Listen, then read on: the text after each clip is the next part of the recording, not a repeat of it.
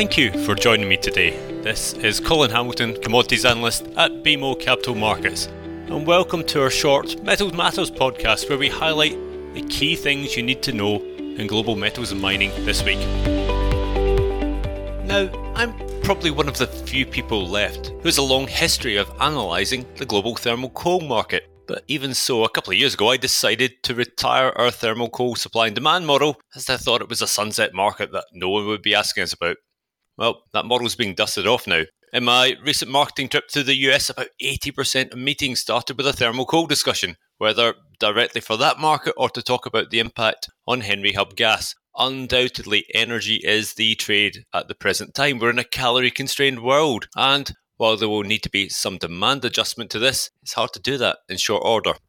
In contrast, metals demand is already adjusting through a combination of passive destocking at Well, well-supplied end users, the underlying effect of inflation, and a weaker-than-expected China, and this could easily get worse before it gets better.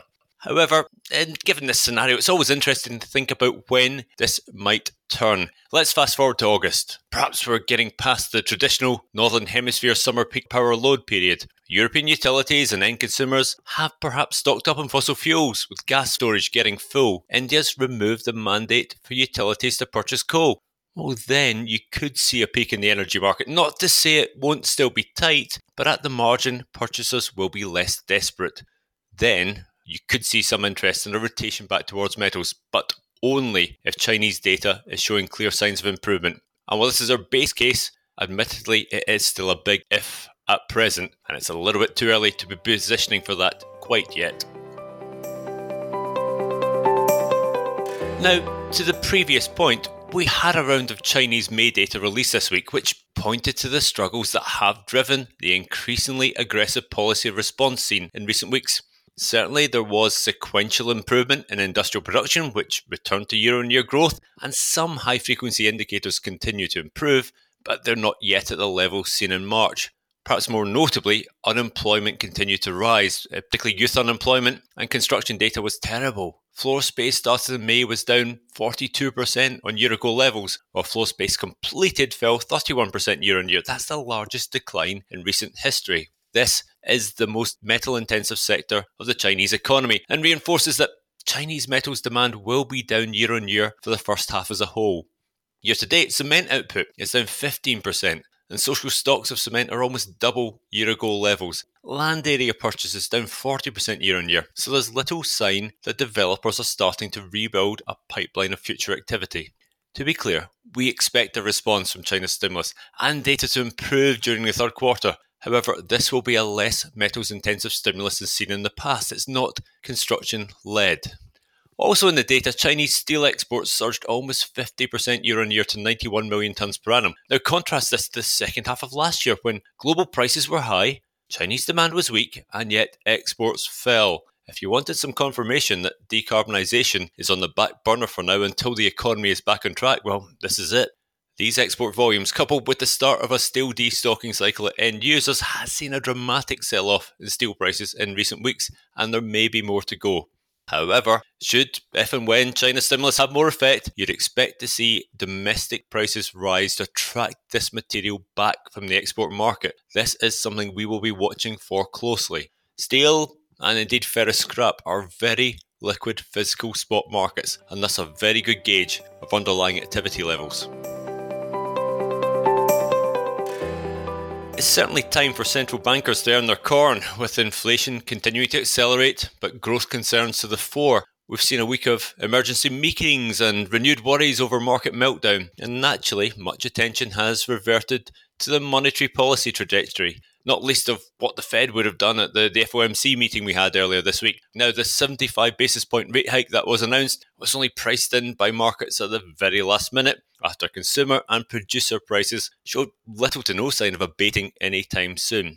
With the E C B joining the rate hike club, confirming plans to lift the key interest rate by twenty-five basis points at the July meeting and rise again in September, well, concern over the inability of central banks to rein in searing inflation really is mounting, and the extent that in an accelerating rate hike cycle will drag on economic growth. The cost of living crisis that is emerging has somewhat forced the hands of central banks to act more decisively, if not a little late, but we remain somewhat sceptical as to how quickly this monetary policy move can quell rising prices, given the breadth of increases that are now manifesting in inflation indices.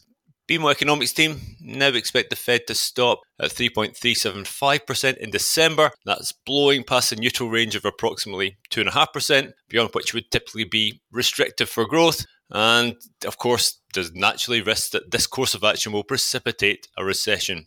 The read-through for industrial metal demand is naturally negative. Outlook for precious metals though a little less clear.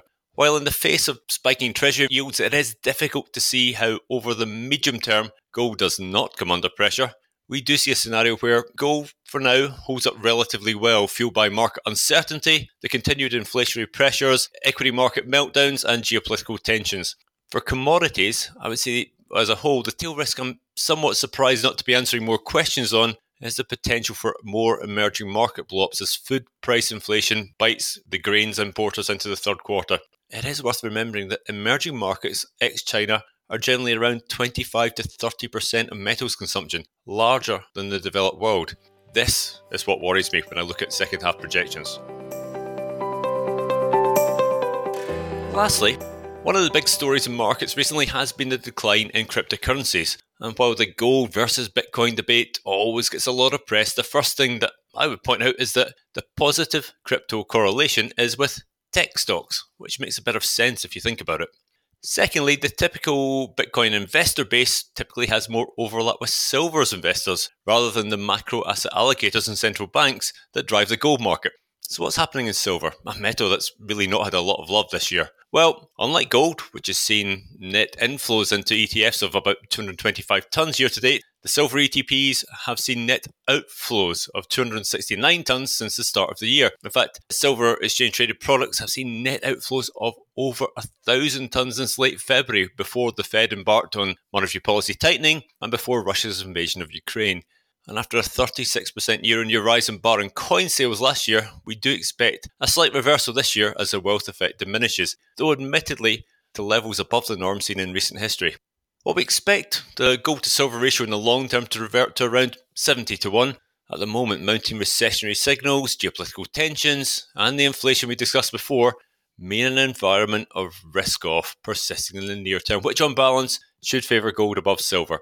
Ultimately, as we discussed previously, tightening monetary policy will weigh on gold in the medium term, and silver is more insulated a bit from this given the price corrections owing to the importance of industrial demand, where we do see over a one hundred million ounce gain in industrial silver demand by twenty thirty over twenty twenty-one levels. That will be supported by the rollout of five G infrastructure, rising E V penetration rates, further growth in the consumer electronics and wearable sector, and accelerating solar power generation capacity additions. For context, that one hundred million ounces is roughly equivalent to the total amount of primary silver expected to be produced by China this year. And just to note, if we're talking correlations, well, the silver price has a ninety percent correlation with the moves of that other excellent electrical conductor this year, copper. Thank you for listening to Metal Matters. If you have any questions or suggestions, just get in touch directly. I do hope you can join me next time round to discuss more pertinent issues for the global metals and bulk commodity markets. That was Metal Matters, presented by B M O Capital Markets Equity Research. You can subscribe to Metal Matters on Apple Podcasts and other podcast providers, or visit our website at research global zero dot b m o capital markets dot com to listen to more episodes, including our other podcast series, B M O Equity Research in Tune. If you have feedback or suggestions for upcoming podcasts, please do share it with me at colin dot hamilton at b m o dot com. To access our full disclosures, please visit research global zero dot b m o capital markets dot com forward slash public hyphen disclosure.